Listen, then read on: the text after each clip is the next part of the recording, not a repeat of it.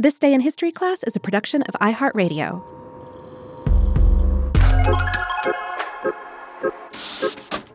Hello, and welcome to This Day in History class, a show that gives a quick look at something that happened a long time ago today.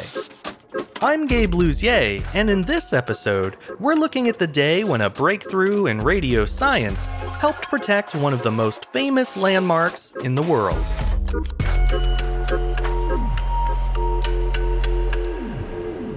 The day was January 12, 1908. French radio pioneer Gustave Ferrié transmitted the first long distance message ever sent from the Eiffel Tower. The successful transmission convinced the French army of the utility of radio communications and ensured that the Eiffel Tower would not be torn down as originally intended. Today, it's hard to imagine the Paris skyline without the iconic Eiffel Tower, but it was never intended to be a permanent addition. In 1889, Paris hosted the World's Fair, also known as the Exposition Universelle, as a way to mark the 100th anniversary of the French Revolution.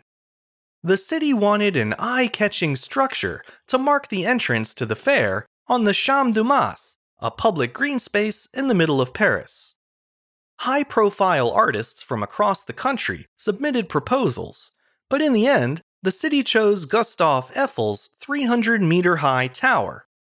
Eiffel received a 20 year lease on the land, meaning that full ownership of the lot and the tower would revert to the city of Paris on January 1, 1910. The artist hated the idea that his masterpiece would be demolished due to a perceived lack of utility, so from very early on, he started looking for a practical function that his tower could serve beyond providing spectacle. Eiffel turned his attention to scientific research, believing that if his tower served as the site of scientific breakthroughs, no one would dare to tear it down.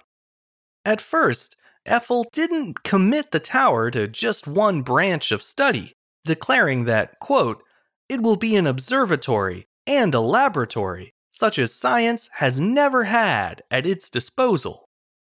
Throughout the 1890s, the Eiffel Tower served as the test site for weather research, powered flight, and eventually radio communications. There were successes in all of these areas, but it was the emerging field of radio technology that ultimately saved the Eiffel Tower.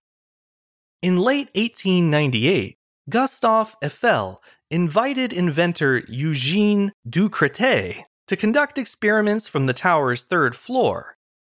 On November 5th of that year, Ducretet succeeded in establishing the first radio contact in Morse code between the Eiffel Tower and the historic Pantheon, about 4 kilometers or 2.5 miles away. At the time, the primary way to communicate over long distances was by using a telegraph to send a message across an electric wire.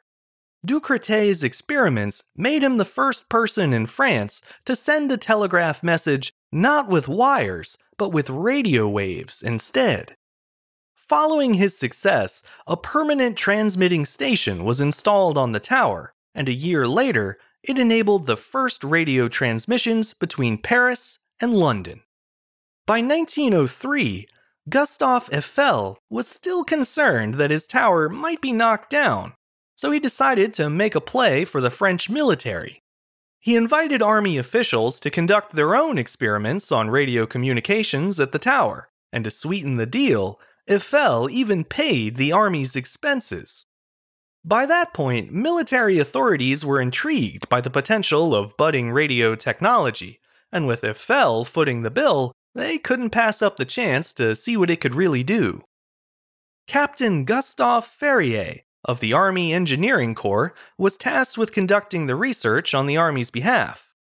Ferrié was a graduate of the prestigious Polytechnic School in France and since 1897, he had served as the head of the newly formed Military Telegraphy School, where he was considered an expert on telegraph communications.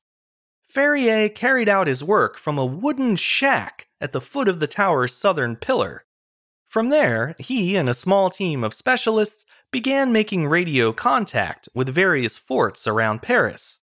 Within a year, Ferrié had established communication with eastern forts as far as 400 kilometers, or 250 miles, away. The next milestone was making contact with a naval base all the way in Tunisia, but the team didn't stop there and continued working to extend their range over the course of several years. Finally, on January 12, 1908, Ferrié achieved true long distance communication by transmitting a radio message to a military installation 6,000 kilometers, or 3,700 miles, away. Before the year was out, the Eiffel Tower was broadcasting wireless telegraph signals to ships and forts as far away as Berlin, Germany, Casablanca, Morocco, and even North America. This breakthrough was more than enough to convince the French army of the importance of radio communications in modern warfare. The military established a permanent radio station at the tower in 1909, and in 1910, Gustave Eiffel got his wish when the city of Paris renewed the structure's permit for an additional 70 years. The Eiffel Tower had been saved. From then on, the tower continued to serve as a transmitter and receiver for radio transmissions. In fact, many German messages were intercepted by the tower's antenna stand during the First World War. This allowed the French army to thwart several key German attacks and even led to the arrest of Mata Hari, the Dutch exotic dancer turned notorious spy. With the tower's strategic importance well demonstrated, its broadcasting abilities were then open to public use. In 1921, the tower's radio station began transmitting the first music programs in France and in 1935, a transmitter on the tower began broadcasting the country's first television signals from a nearby studio. Today, more than a hundred antennas and satellite dishes adorn the tower's summit, extending its height by a full 24 meters and making it the tallest structure in Paris.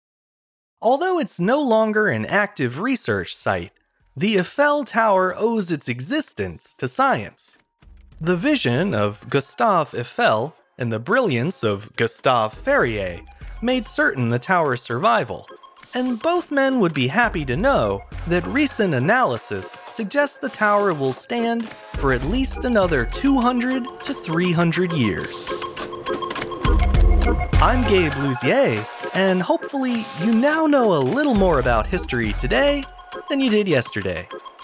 If you'd like to keep up with the show, you can follow us on Twitter, Facebook, and Instagram at TDIHC Show.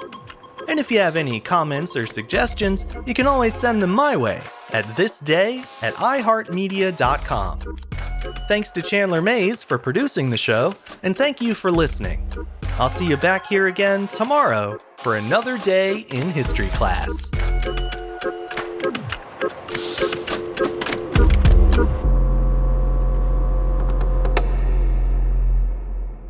For more podcasts from iHeartRadio, visit the iHeartRadio app, Apple Podcasts, or wherever you listen to your favorite shows.